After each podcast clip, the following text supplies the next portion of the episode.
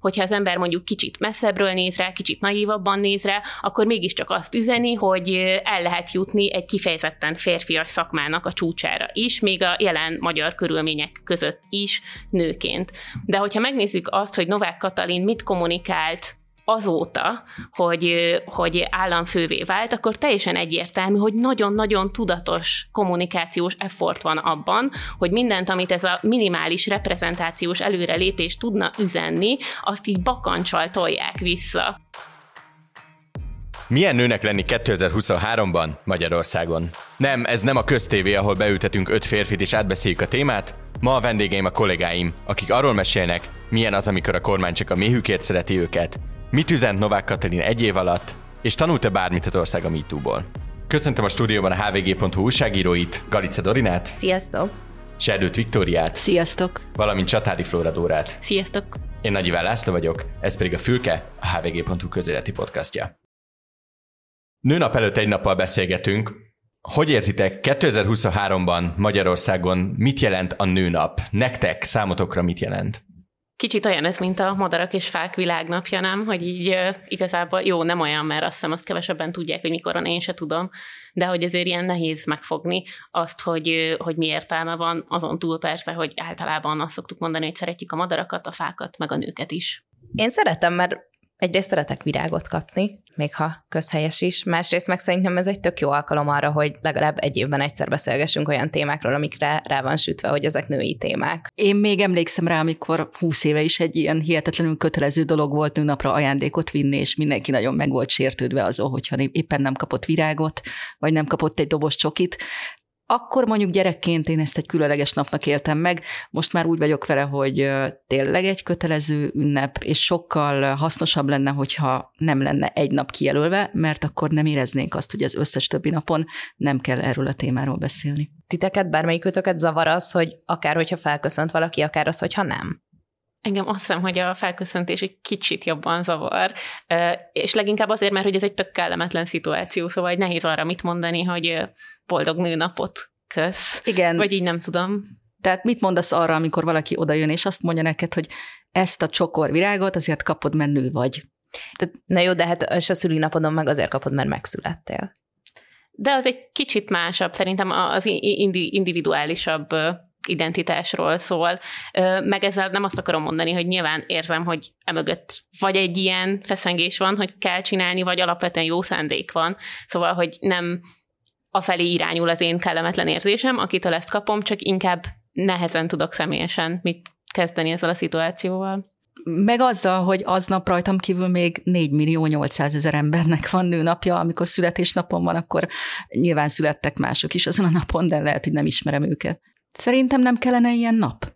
Abszolút nem érzem azt, hogy erre szükség van. Nagyon kevesen tudják egyébként, hogy a nőnapnak mi az eredete, és miből fejlődött ki. Ez szerintem lehet, hogy Flóra jobban el tudja nálam mondani. Hát alapvetően ugye ez a 19. század végéről jön, és munkás megmozdulás volt, szóval, hogy kifejezetten ilyen női munkásoknak a munkás jogai, és ez, ez sztrájkolásból jött,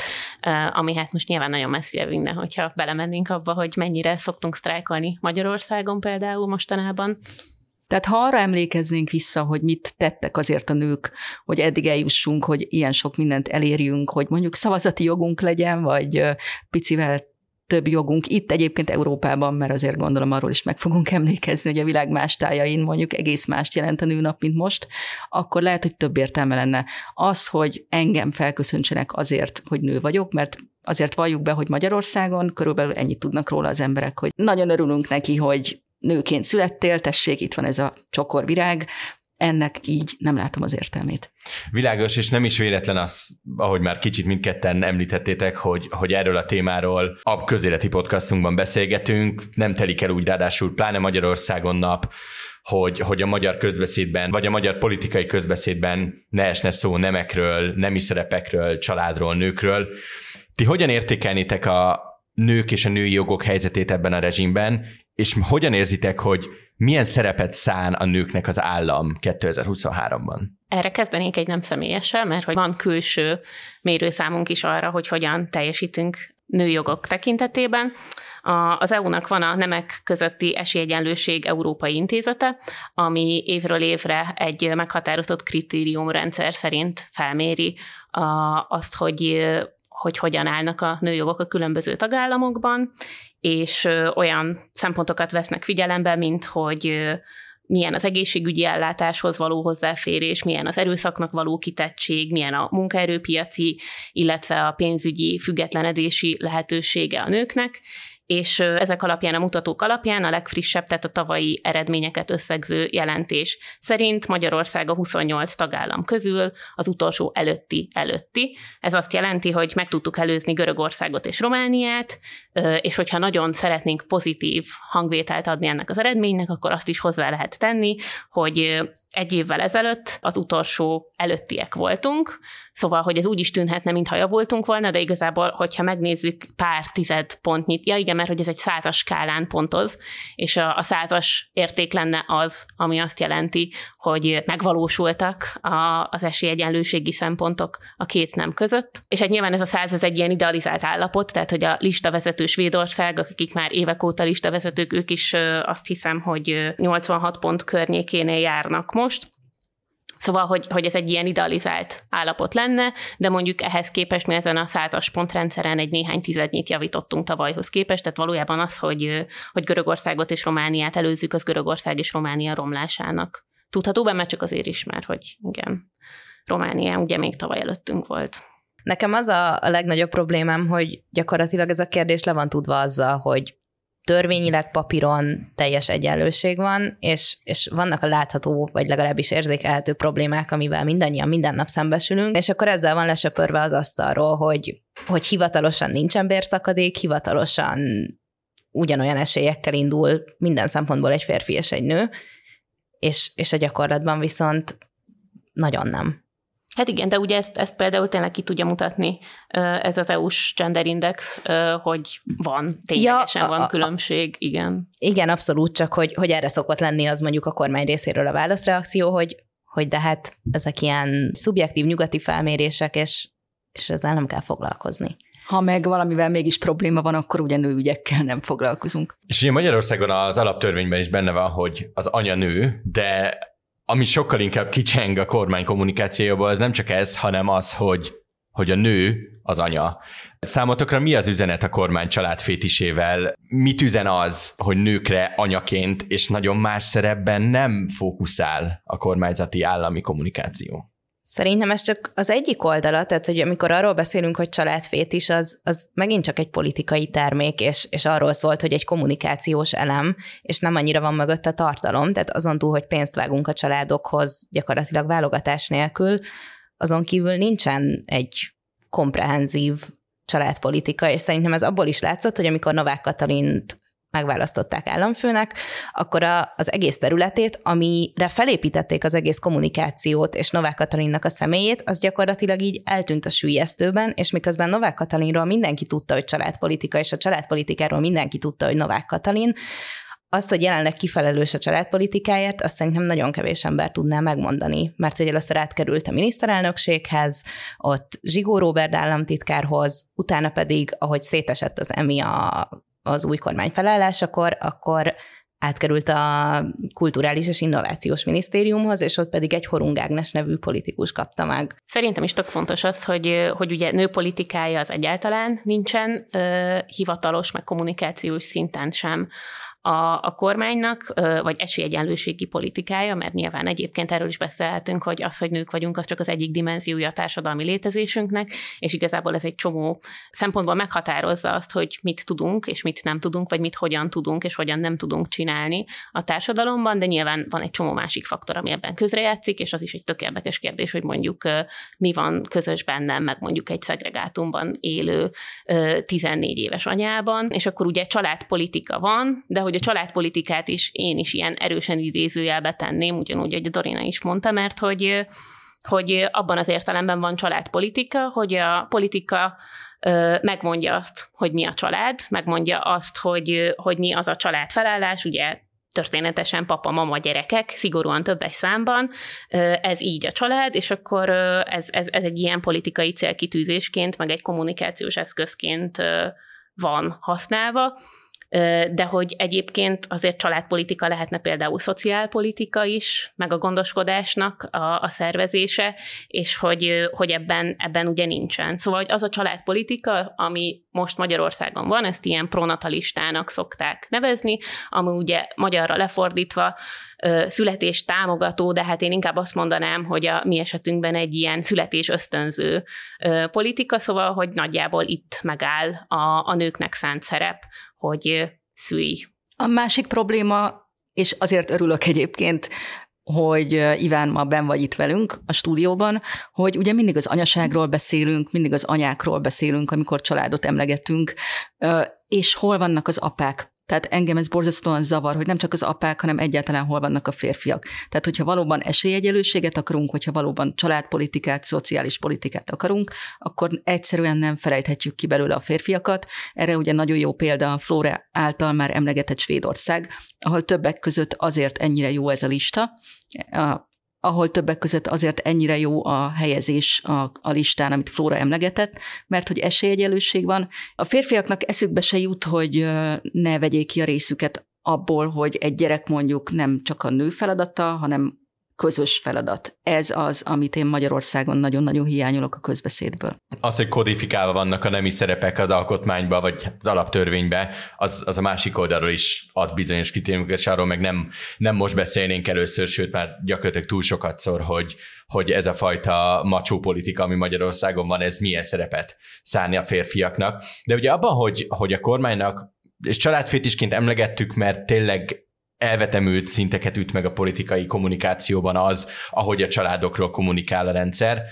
de mégiscsak vannak nagyon súlyos demográfiai visszaesések amögött, hogy, hogy szükség van arra, hogy, hogy tényleg több ember szülessen Magyarországon, mert a demográfiai mutatók, ezzel is foglalkoztunk mondjuk a HVG 360 hosszan, a demográfiai mutatók tényleg katasztrofálisak. Kérdésem hozzátok az igazából az, hogy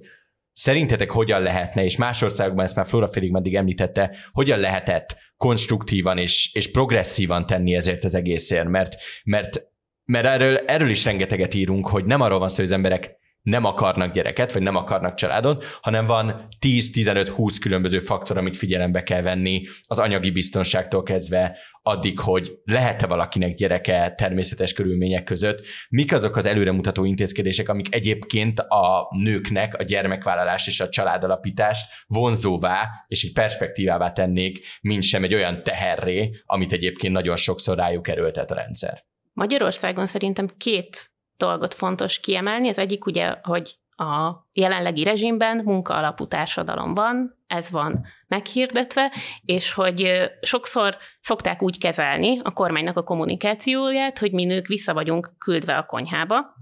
ami igaz részben, kommunikációban főleg, de hogy valójában, hogyha megnézzük, hogy intézkedések szintjén mit vár el a kormány a nőktől, akkor nem csak azt várja el, hogy legyen otthon izé, tiszta konyha, rendes ház, vagy hogy szokás mondani, azt is elvárja, hogy a munkaerőpiacon is kivegyük a részünket, szóval, hogy valójában ez egy tökre álságos dilemma, amikor arra besz- arról beszélünk, hogy, hogy a nők nem akarnak otthon maradni, nem akarják otthon rendezgetni a gyerekeiket, a, a családnak az életét, mert azok, akik akarják, azoknak sincsen erre anyagi értelemben lehetőségük. Erre, hogyha ha megnézzük például azt, hogy semmilyen szociális juttatásnak az összege 2008 óta nem növekedett, ezzel szemben azok a támogatási formák, mint például az adókedvezmények, amik ugye keresett függőek, azok nőttek. Tehát, hogy a pénzt, amit kvázi családvédelemre vagy család támogatásra fordítja az állam, azt minden esetben munkához köti. És azt azért be lehet látni, hogy önmagában iszonyú nagy teher, hogy munka mellett mindenféle egyéb gondoskodási munkát is elvár tőled az állam, meg hogy egy ennyire kiszolgáltatott helyzetben vagy, hogy aggódnod kell a gyermekvállalás után, hogy vissza tudsz-e menni, megkapod-e ugyanazt a pozíciót, megkapod-e ugyanazt a fizetést, mint előtte, miközben ugye a terheid meg a leterheltséged az jelentősen nőtt, szóval ez az egyik dolog, ami nem kedvez annak, hogy gyermekvállalási kedve legyen senkinek szerintem. A másik dolog pedig az általában a fizetetlen gondoskodási láthatatlan munkának is nevezett munkának az elvégzése, amit szintén tök egyértelműen a nőkre hárít. A kormányzati kommunikáció is, meg úgy általában a társadalmi elvárás is, és hogy ebbe például olyan dolgok is beletartoznak, amire nem feltétlenül szoktunk gondolni, ö, relatíve gyakori ö, indok arra, amikor valaki tudatosan nem vállal gyereket, hogy mondjuk időseket kell gondozni a családban. És azért ez, hogyha figyelembe vesszük azt, hogy az EU-s előrejelzések szerint 20 éven belül az EU lakosságának negyede az 65 év feletti lesz, és, és ez azt jelenti, hogy iszonyatosan sok olyan időssel fogunk együtt élni, akik gondoskodásra fognak szorulni, és ennek a gondoskodási munkának nincsen Magyarországon gazdája, azon kívül, hogy oldják meg a családban lévő nők. És akkor itt még ugye megemlíteném a szociális törvénynek a tavalyi módosítását, ami gyakorlatilag törvénybe iktatta, hogy az állam az utolsó utáni szereplő, aki hajlandó felelősséget vállalni. Szóval az, hogy egy olyan rendszerben, ahol már eleve vannak az embernek felmenői, akikért felelősséget kell, hogy vállaljon, és az embert itt most fordítsuk nőre, mert hogy valójában ugye ez leginkább a nőknek a munkája lesz, mert minden, amit otthon végzünk, meg amit fizetetlenül végzünk, az a nőknek a munkája lesz, az ember, ha van lehetősége, kétszer is meggondolja azt, hogy bevállal-e még erre egyébként gyermekgondozással járó terheket, és ez nem feltétlenül azt jelenti, hogy, hogy neki ezek a személyes preferenciái, ez csak azt jelenti, hogy mondjuk fel tudja mérni, hogy mire van és mire nincsen képessége, anyagi helyzete senki nem vitatja, hogy, hogy gyereket szülni, meg gyermeket nevelni, az, az egy tök jó dolog, az, az egy fantasztikus dolog, amit nagyon-nagyon sokan szeretnének átélni, de egész egyszerűen, akkor mondok ilyen profán példákat, addig, amíg a nők közül elég sokan traumával jönnek mondjuk ki a szülészetről, azután, ami történt velük szülés közben, vagy ha szerencséjük van, és nincs semmilyen élményük, akkor mondjuk egy év múlva szeretnének visszamenni dolgozni, de nem tudnak, mert az egész környékükön nincs egy olyan bölcsöde, ahova felvennék a gyereket, utána nincs óvoda, utána nincs jó iskola. Ezek mind-mind olyan problémák, amik lehet, hogy így elsőre nem tűnnek olyan nagyon fontosnak egy fiatal szempontjából, aki azon gondolkodik, hogy akar egy gyereket vállalni, vagy nem, de igenis mondjuk az első gyerek után, amikor először szembes, szembesül azzal, hogy léteznek ilyen problémák, akkor meg fogja gondolni, hogy a másodikat megszülje. Még tavaly januárban mondta azt Orbán Viktor, hogy semmi nem számít, csak hogy van egy gyerek, és mennyi, és abszolút ez érződik ki abból, ahogy az egész családpolitikához állnak, hogy, hogy a mennyiség az sokkal fontosabb, mint a minőség, és gyakorlatilag addig érdekli őket, hogy hány gyerek van, amíg megszületnek, mert utána említetted az oktatást, de a klímapolitikát is felhozhatnánk, tehát ez is egyre több embert aggaszt az én környezetemben, hogy, hogy milyen bolygóra szül gyereket, és, és vannak, akiket ez is visszatart. És csak hogy akkor ezt egy ilyen átfordítsam egy olyan megfogalmazásba, hogy mit kellene csinálni. Én nekem az a nagyon rövid válaszom, hogy szociálpolitika kellene. Tehát, hogy kellene az, hogy az emberek lássák azt, hogy van mögöttük egy olyan állami védőháló, ami segít akkor, hogyha baj van, mert hogy ahogy a Dorina mondta, hogy a gyerekek csak addig számítanak, amíg megszületnek, és be lehet húzni a demográfiai statisztikába, és onnantól kezdve viszont mindenki felemeli a kezét, és néz rád, hogy akkor ezt old meg te, mert te vagy az anyja, akkor, akkor ez nem egy olyan dolog, ami meghozza a kedvét az embereknek általában arra, hogy megcsinálják, és hogy szerintem ez tök fontos hang, hangsúlyozni, hogy ez messze nem feltétlenül önző döntés, azon is lehet vitatkozni, hogy egyébként miért hívunk bárkit önzőnek, hogyha a saját dolgait ö, preferálja, ö, miközben ugye ez, ez mondjuk egy ilyen tök hosszan adott ö, lehetőség volt, vagy egy társadalmilag elfogadott lehetőség volt a férfiak számára, de hogy, hogy egyszerűen csak felelőssége teljes tudatában vannak sokan, akik azt, azt gondolják, hogy előre gondolkoznak azzal, hogy milyen lehetőségeket tudnak teremteni egy gyereknek, és azt mondják, hogy azt nem tartják megfelelőnek. Maradjunk még egy perc a politikánál. A tavalyi nőnap óta annyi változott, hogy egyel kevesebb nő van a kormányban, és cserébe Novák Katalin beköltözött a Sándor palotába. Nektek mit közvetítenek a magyar politikus nők, és mit közvetít leginkább a hiányuk a politikából? Szerintem, amiről eddig beszéltünk, az igazából leírja, hogy nem a kormányban ülő nők száma a legnagyobb probléma, sőt, igazából ez a legkisebb probléma, és én nagyon szerettem volna örülni annak, amikor először női köztársasági elnöke lesz Magyarországnak, és hát nem sikerült. Igazából ugye az van, hogy a reprezentáció az egy fontos kérdés, és önmagában bármennyit is dolgozott már mondjuk Novák Katalin az államfővé válása előtt azon, hogy még csak véletlenül se soha senki ne tartsa őt feminista ikonnak azért, mert mondjuk magas beosztásban dolgozó politikus nő. Ezzel együtt is az, hogy Magyarországnak először van női államfője, ez egy, ez egy ilyen történelmi lépés, vagy nem tudom, szóval, hogy, hogy ennek akkor is van ereje, hogyha nem, vagy lehetne ereje, hogyha nem akarnák, hogy ereje legyen, hiszen hogyha az ember mondjuk kicsit messzebbről néz rá, kicsit naívabban néz rá, akkor mégiscsak azt üzeni, hogy el lehet jutni egy kifejezetten férfias szakmának a csúcsára is, még a jelen magyar körülmények között is nőként. De hogyha megnézzük azt, hogy Novák Katalin mit kommunikált azóta, hogy, hogy államfővé vált, akkor teljesen egyértelmű, hogy nagyon-nagyon tudatos kommunikációs effort van abban, hogy mindent, amit ez a minimális reprezentációs előrelépés tudna üzenni, azt így bakancsal tolják vissza, hogy, hogy nehogy azt gondoljuk, hogy ez azt jelenti, hogy van fölfelé út a nőknek, és szerintem erre tök jó példa, hogy hogy ugye Novák Katalin államfőként kapott egy olyan szerepet, hogy ő a jó, jó zsarú egy kicsit most így, ugye ő már nem a Fidesz, hanem az összes magyart képviseli,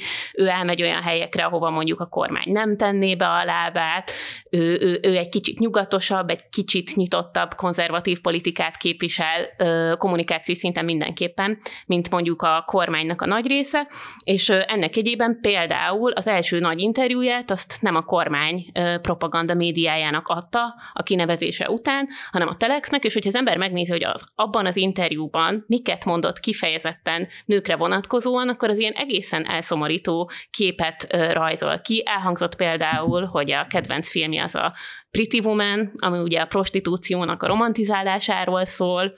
Elhangzott például az, hogy nincsen női példakép a saját anyukáján és a saját nagymamáján kívül, és ezt azért tartom fontosnak kiemelni, mert hogy ezekről a nőkről ugye én egyszerű olvasóként semmi más nem tudok, csak a női, meg a nagymamai funkció. Tehát ugyanez a reproduktív funkciónak a hangsúlyozása kerül előtérbe, és hát amire egyébként az egész interjú kifut, ott van egy politikus nő a karrierjének tényleg a csúcsán, és azt mondja, hogy alig várja, hogy nagymama legyen. Ami most, hogyha eltekintünk attól, hogy ez mennyire álságos, önmagában is egy, egy ilyen iszonyú erős kommunikációs gesztus arra nézvést, hogy, hogy Novák Katalin mit gondol a, az utána jövő nőknek a, a szerepéről. Ja, igen, és az is elhangzott kérdésként, hogy, hogy tud-e olyan politikus nőt mondani, aki szerinte ígéretes, és erre sem volt válasza. Van ugye két olyan politikus nő, akik valóban nagy politikában játszanak, az egyik Novák Katalin, a másik Varga Judit.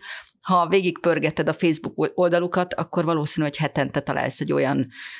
képet, ahol éppen sütit sütnek a gyerekeknek, ahol éppen játszótére viszik őket, vagy mindenképpen hangsúlyozzák az anyai oldalukat, amivel nincs feltétlenül gond, sőt nem az, hogy feltétlenül nincs vele gond, hiszen anyák, de akkor hol van az összes többi férfi politikus, akik mondjuk éppen arról posztolnak ki képet, hogy a gyereküket elviszik a játszótére, hogy, hogy apaként funkcionálnak, néha-néha mondjuk egy meccsre el szokták vinni őket, de hogy ez is valahol annyira jellemző az egész magyar politikai politikai életre, hogy te akkor vagy politikus, akkor vagy jó politikus, hogyha egyébként mellette még mindenképpen te vagy a legfantasztikusabb anya, akit csak a föld a hát elhordott. Fordítsuk meg ezt egy kicsit, nézzük meg, hogy mi van ezzel egy időben külföldön, mert, mert amiközben Magyarországon lezajlott ez a fajta transformáció, vagy nevezhetjük transformációnak, nem hinném, hogy lényegesen több, vagy lényegesen jobb szerepe lett volna a nőknek a politikában 2010 előtt, sőt, ahogy láttam, ezt a hallgatók nem látják, de itt hárman rázátok a fejeteken.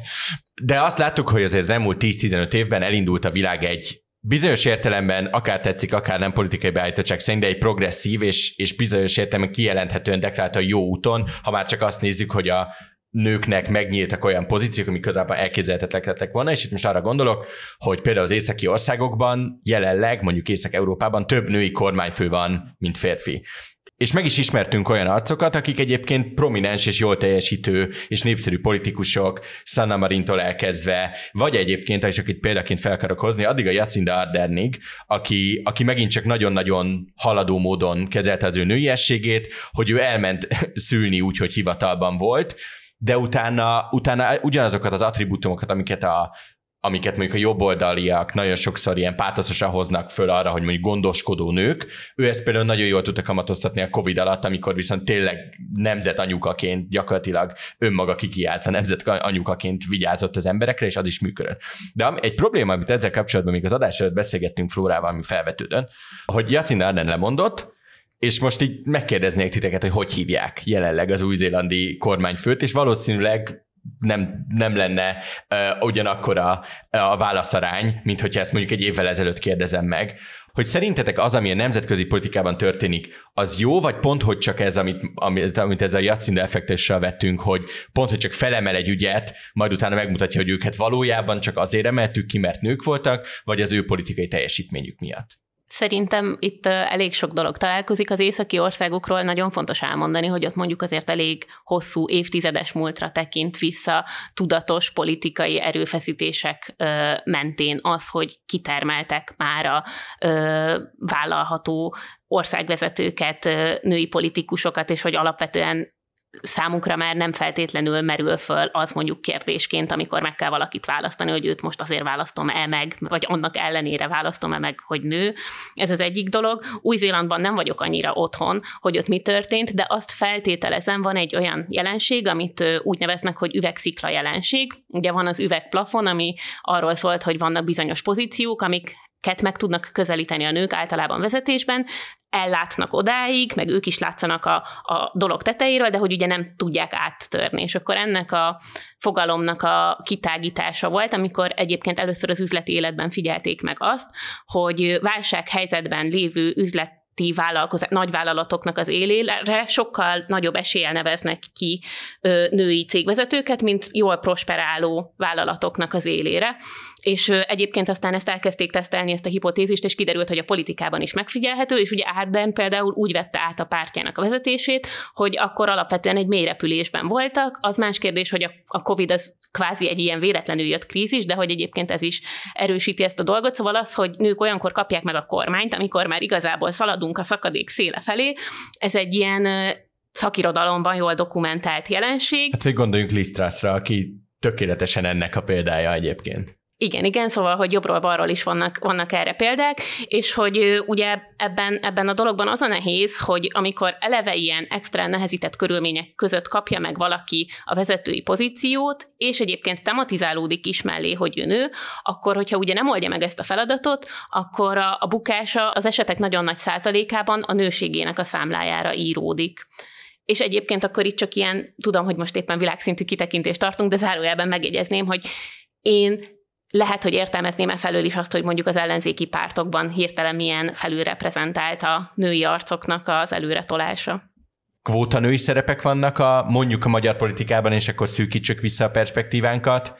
vagy, vagy akiket látunk, prominens politikus nőket,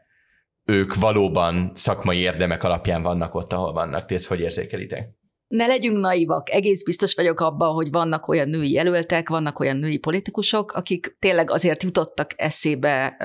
a pártnak, mert hogy nők. Ez mindig így volt, és valószínű, hogy egy ideig még így is lesz, de még ha kvótával nem is értek teljesen egyet, mert a kvótának is ugye vannak különböző fokozatai, vannak vállalatoknál kvóták, vannak politikában kvóták, valahogy jelezni kell azt, hogy nem jó, hogy ennyire alulreprezentáltak a nők, akár a politikában, akár csak a vállalati életben.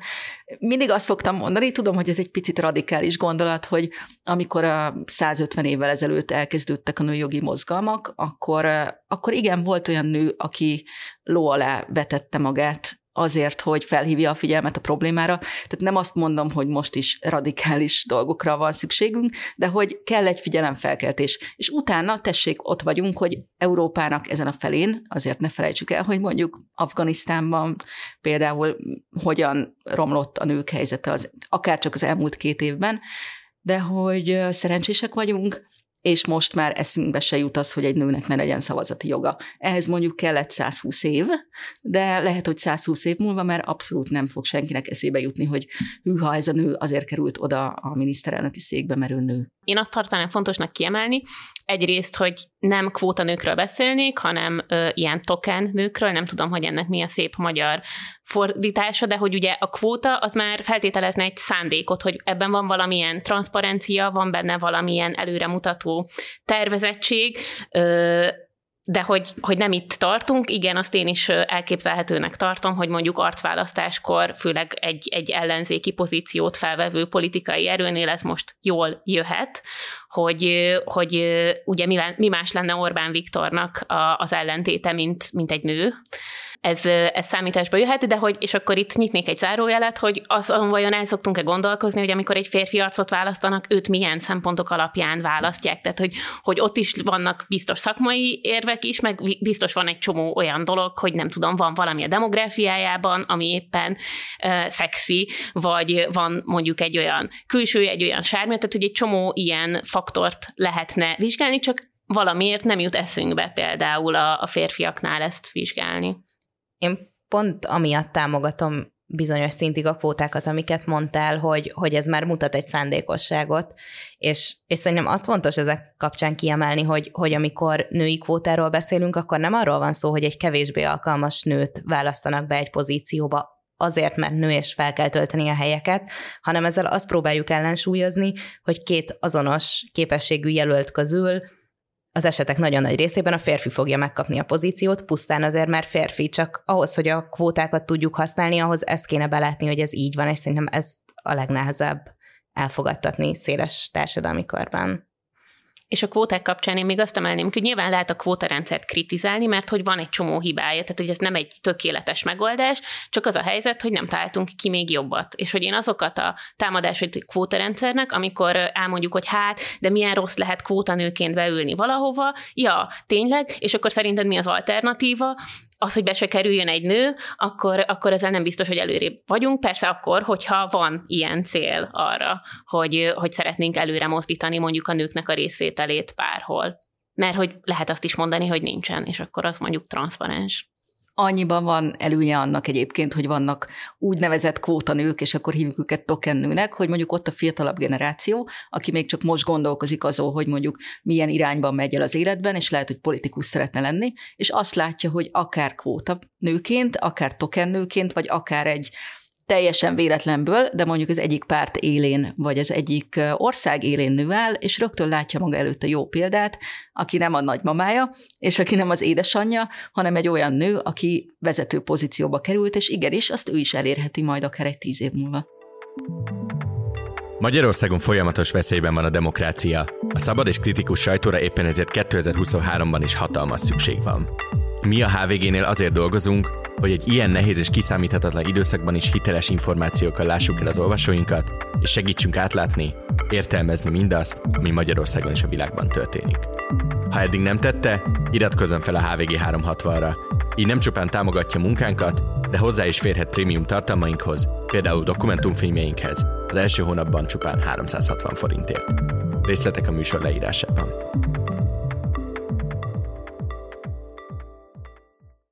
Van most előttem egy olyan téma még, amiről szeretnék titeket megkérdezni, ami itthon nem, vagy csak látszat per felháborító per telerő intézkedésként változott, ugye ez az abortusz kérdése. Itthon ugyanazok a feltételek, mint voltak X és X plusz 5 és X plusz 10 évvel ezelőtt is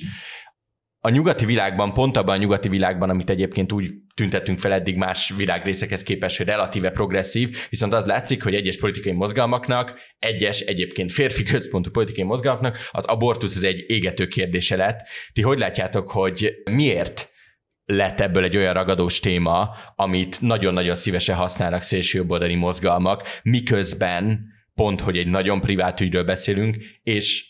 egy nagyon női ügyről beszélünk. Szerintem azért lett ekkora téma, mert hogy a mentén is remekül meg lehet osztani két részre a társadalmat. El szokták mondani, hogy vannak az abortusz ellenesek és az abortusz pártiak, ami már eleve egy kamu, tehát hogy nincs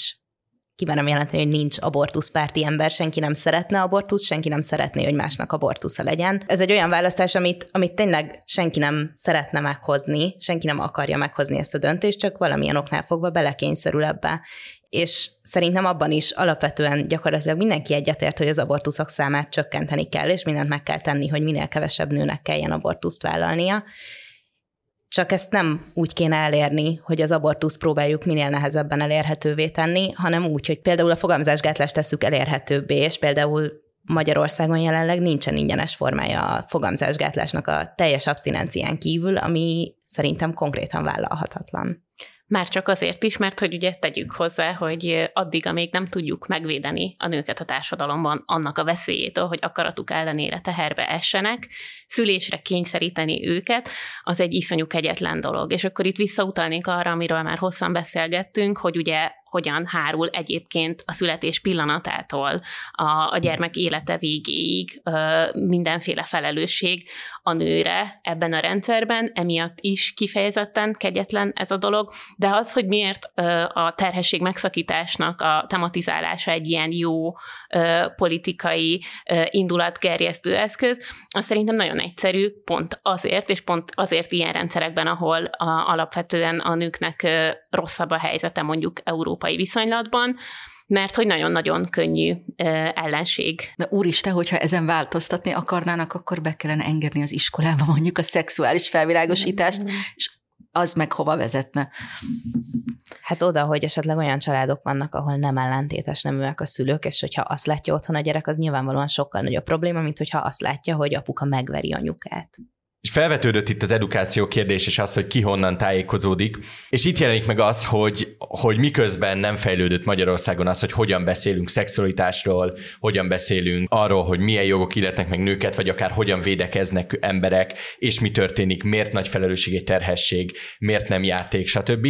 aközben megjelentek olyan edukációs platformok, és itt az edukációs körül van egy nagyon súlyos idézőjel, mint a közösségi média, ahol viszont pont az ilyen kifejezések és megnyilvánulások, amikről Dorina és Flóra beszélt, hogy nagyon jól polarizálható és nagyon jól tematizálható a közbeszéd azzal, hogy gyűlöletet keltünk valami irányba, az közben nagyon-nagyon sok, nagyon-nagyon visszás társadalmi mozgást indított el. Gondolok itt a különböző nőgyűlölő és incel mozgalmakra. Ti hogyan értékelitek a social media szerepét a női jogok és a női egyenlőség kérdésében. Összességében tudnátok-e elhelyezni, hogy pozitív vagy negatív az, hogy mi minden gyülemlik fel, ami iszonyúan visszás, de közben milyen lehetőségeket nyit a social media és az internetes elérés arra, hogy, hogy mondjuk érdeket érvényesítsenek a nők, vagy, vagy felhívják a figyelmet különböző problémákra. Gondolok például arra, hogy az iráni tüntetések nagyon-nagyon nagy média visszhangot kaptak nyugaton, és ez nem kicsit tett hozzá ahhoz, hogy ők gördülékenyek maradjanak maradjanak, és ne halljon el az egész.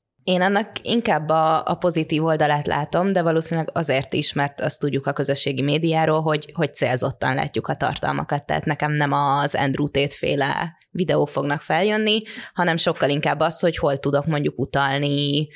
iráni civil szervezetek támogatására, vagy amikor például néhány évvel ezelőtt Angliában megerőszakoltak és meggyilkoltak egy 20 éves lányt, akkor, akkor rengeteg olyan tartalom jött fel nálam, ami férfiaknak szóló edukációs tartalom volt, hogy hogy viselkedj, amikor azt látod, hogy egy nő késő este sötétben egyedül sétál haza, és lényegében az volt, hogy ne szólítsd meg, menj át az utca túloldalára, ilyen apróságok, de hogy, hogy ezek tényleg fontosak sok esetben, és nyilván ez a nagyon sokat rangú probléma, tehát hogy, hogy ennél természetesen az iráni nők helyzete sokkal súlyosabb, de, de szerintem ez egy jó platform arra, hogy, hogy pozitív üzenetek is átmenjenek. Már csak azért is, mert egyébként a, a téves információk, a, az ellenségeskedés az, az a közösségi média előtt is terjedt. És nyilván felfokozza, de szerintem nagyjából ugyanolyan mértékben fokozza a pozitív üzenetek terjedését is. Én nem biztos, hogy mérlegre mertném tenni, pont azért, mert hogy benne van mindenki a saját social média buborékában, azt, hogy, hogy a pozitívumok és a negatívumok egymáshoz hogyan viszonyulnak, az teljesen egyértelmű, hogy azok a társadalmi erőterek képeződnek le, vagy folyamatok jelennek meg újra meg újra a közösségi médiában, amiket egyébként is megélünk, és az is biztos, hogy van a social médiának egy ilyen felszabadító ereje, vagy tud lenni egy, egy ilyen önszerveződést segítő ereje, egy ilyen láthatóvá tétel, önmagában ugye az elején az internetnek a hajnalán a demokratizációnak az eszközeként tekintettek rá, hogy végre nem kell, nem tudom, nagy kiadóvállalat, meg, meg írdatlan befektetés ahhoz, hogy el tud juttatni egy üzenetet mondjuk nagyobb közönséghez, vagy olyan emberekhez is, akiket nem ismersz, de hogy azért nyilván van a social médiának olyan része, amit kellene szabályozni, mert hogy például az, hogy valójában kikhez tudsz eljutni, ez egy tökre nem transzparens dolog, és az is egy nagyon érdekes dolog, amit a Dorina mondott, én is nagyon sokat találkoztam azokkal a tartalmakkal, amik férfiakat akartak edukálni arra, hogy hogyan tudják mondjuk idegen nők felé, főleg köztereken azt kommunikálni, hogy, hogy ők nem akarnak fenyegetően fellépni, vagy hogy tőlük nem kell félniük, és egyébként emögött ugye van egy olyan felismerés, hogy ezt elsősorban férfiak gyártották ezt a tartalmat, hogy, hogy nagyon sokan akkor ennek a londoni esetnek a, a kapcsán eszméltek rá arra, hogy mennyire para nőként közlekedni mondjuk egy sötét nagyvárosnak az utcái, még akkor is, hogyha nép, nem néptelen.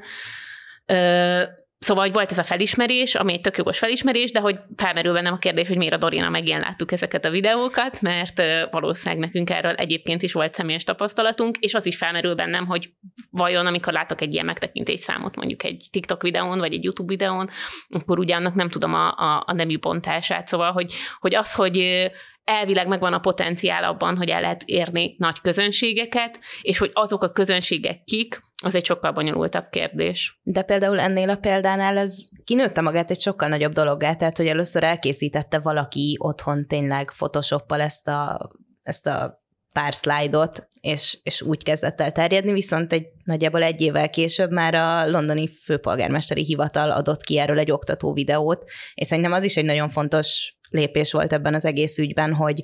hogy egy kicsit megfordult még ha csak egy időre is az, hogy, hogy nem a nőket kell arról oktatni, hogy milyen ruhában menj el este otthonról, hanem a férfiakat arról, hogy hogyan ne viselkedj egy nővel, amikor meglátod este az utcán. Abszolút, tehát hogy szerintem e, e, nem a példának a pozitivitását akartam elvitatni, inkább csak arra próbáltam meg rámutatni, hogy nagyon esetleges, hogy egy-egy ilyen kezdeményezésből lesz-e valami. És ha már ott tartunk, hogy social media és hasznos el social media, hat évvel vagyunk túl a MeToo mozgalom kitörésén. Szerintetek mit tanult belőle Magyarország, és mi az, ami egyáltalán nem változott? Hogyan értékelnétek azt az időt, ami azóta eltelt?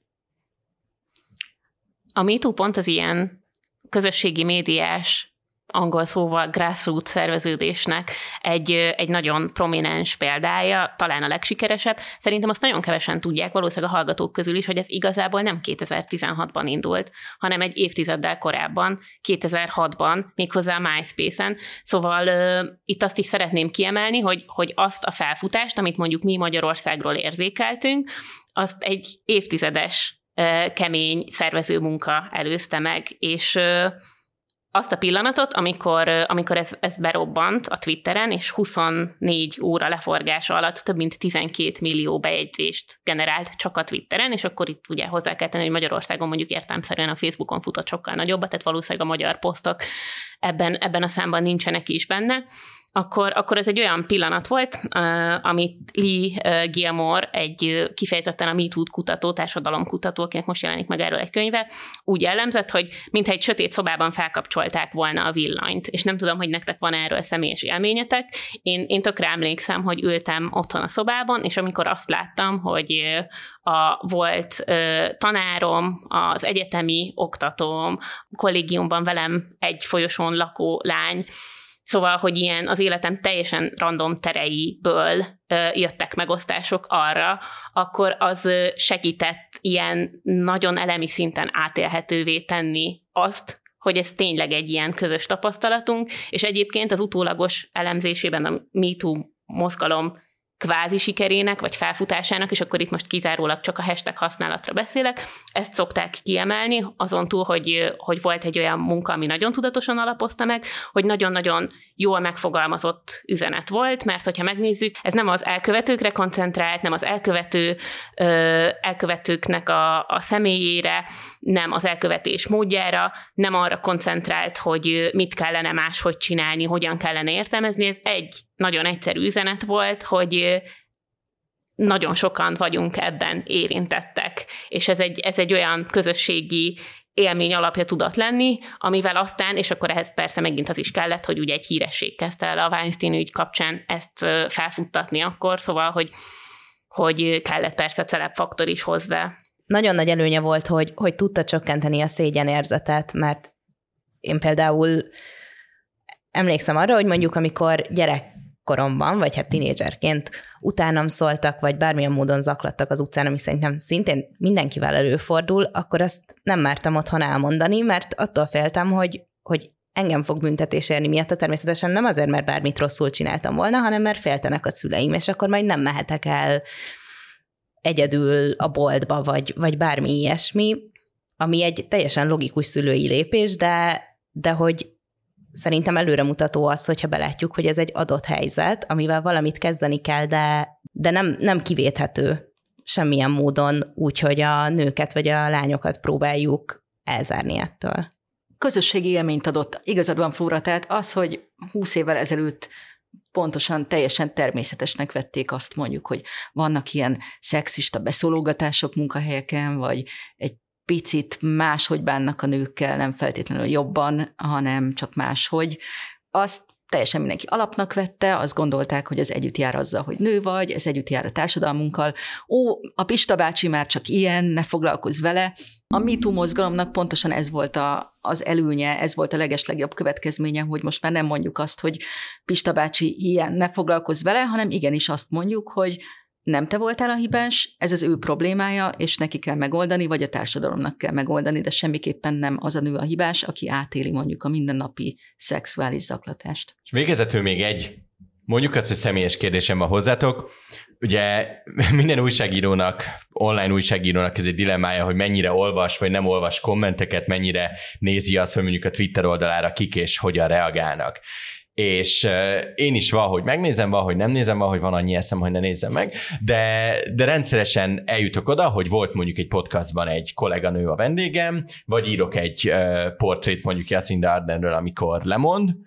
és belenézek a kommentekbe, és hogy amíg én csak azt kapom meg mondjuk magamra, hogy ostoba vagyok, vagy tudatlan, vagy bármi olyan, amit ugye nyilvánvalóan olyan emberek, akik ezzel nem foglalkoznak, sokkal jobban tudnak nálam, addig a, a nőknél nem csak azt, kolléganőimnél és politikus nőknél és bárkinél nem csak azt kapom meg, hogy ő buta vagy, vagy képzetlen, vagy akármi, ami, mint mondtam, nagyon-nagyon jó bírálójának a kommentelők,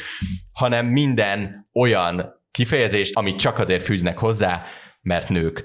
Nektek mi a tapasztalatotok sajtósként, újságíróként, olyan emberként, aki arccal, névvel kint van a médiában, vállal akár olyan véleményt, amelyről tudja, hogy fel fog bosszantani olyan embereket, akik nem képesek felzárkóztatni a saját világnézetüket. Nektek mik a tapasztalataitok, és mire figyelmeztetnétek bárkit, aki nőként használja akár a médiát újságíró, média munkásként, vagy akár csak a social médiát, hogy mi az, ami szembe fog jönni vele, vagy szembe jöhet vele, és hogyan lehet ezt kezelni, hogyan lehet ezt feldolgozni. Nem az a fontos itt, hogy mire figyelmeztetném azt a nőt, aki használja a social médiát. Én használom a social médiát, van egy nagyon-nagyon aktív Twitter csatornám, igen, naponta kapom alá a kommenteket, hogy egy nő miért foglalkozik ilyenekkel. Egyébként ez a legjellemzőbb, tehát az a nagyon fontos tapasztalatom, hogy nem az a problémájuk a tweetjeimmel, hogy mondjuk szerintük nincs igazam, vagy más a véleményük, ilyen is van, hogyha a női mi voltommal játszanak, hogyha arra szeretnének utalni, akkor még csak nem is a kinézetemmel problémáznak, hanem azzal, hogy nő vagyok, hogy lekicsinyítenek azzal, hogy az én véleményem azért nem annyira fontos, mint hogyha ezt egy férfi írta volna. Egyébként engem alapvetően nem érdekel, tőlem mondhat bármit, én személyesen nem veszem fel. Egyetlen egy dolog van, hogyha erőszakra buzdító komment van, hogyha valami ijesztő komment van, akkor azt pedig szó nélkül blokkolom, tiltom, jelentem. Tehát a kérdésedre az első válaszom az lenne, hogy merjünk fellépni ellene, tehát ne vegyük természetesnek, hogy, hogy a Twitteren vagy a Facebookon kommenteket kapunk azért, mert nők vagyunk. A másik pedig, amit üzennék, azt nem a nőknek üzenem, akik a sajtóban dolgoznak, hanem azoknak, akik kommentelgetnek a tweetjeink, vagy a Facebook posztjaink, vagy a cikkeink alá, az ott marad. És pontosan tudni fogják az olvasók, persze valószínű, hogy nem mindenki vállalja ezt névvel, de hogy nem engem minősít, hanem őt minősíti a saját kommentje. Szerintem fontos arra emlékezni, hogy nem reprezentatív semmilyen kommentszekció, semmilyen olvasói leve- vagy olvasói levelekből összeálló narratíva, de nehéz, és tökre egyetértek abban a Wikivel, hogy ezt nem biztos, hogy onnan kezdeném el megpróbálni megoldani ezt a problémát, hogy mi mondjuk nőként a médiában dolgozva hogyan tudunk ehhez alkalmazkodni, azt is gondolom, hogy akik jelenleg Magyarországon nőként dolgoznak a médiában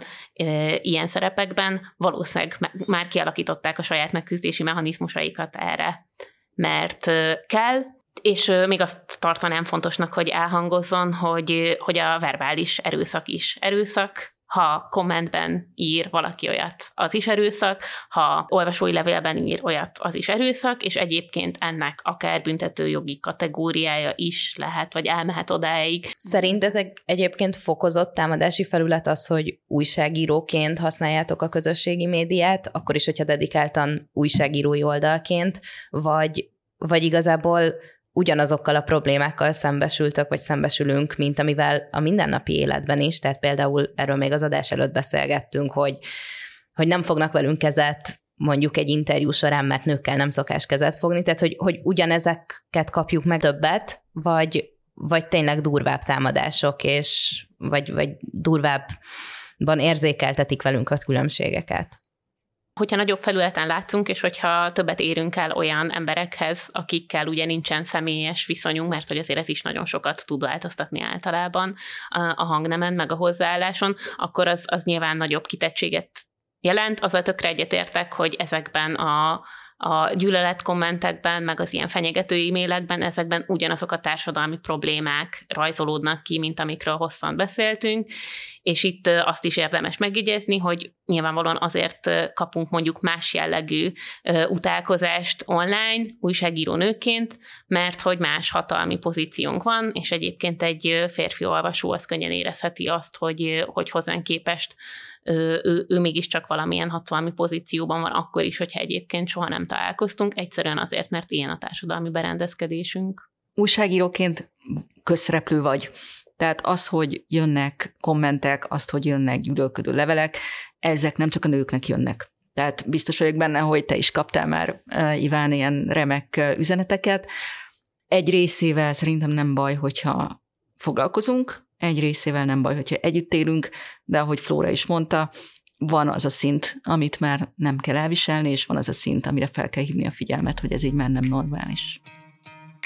Köszönöm szépen, hogy itt voltatok, hallgatóinknak pedig köszönjük a figyelmet. A fülke hamarosan folytatódik, új műsoraink, a Zékasz és az Elvitere pedig már megérkezett a hvg.hu podcast csatornájára. Iratkozzanak fel és kapcsolják be az értesítéseket, hogy ne maradjanak le egyetlen adásunkról sem. Én Nagy László vagyok, viszont hallásra!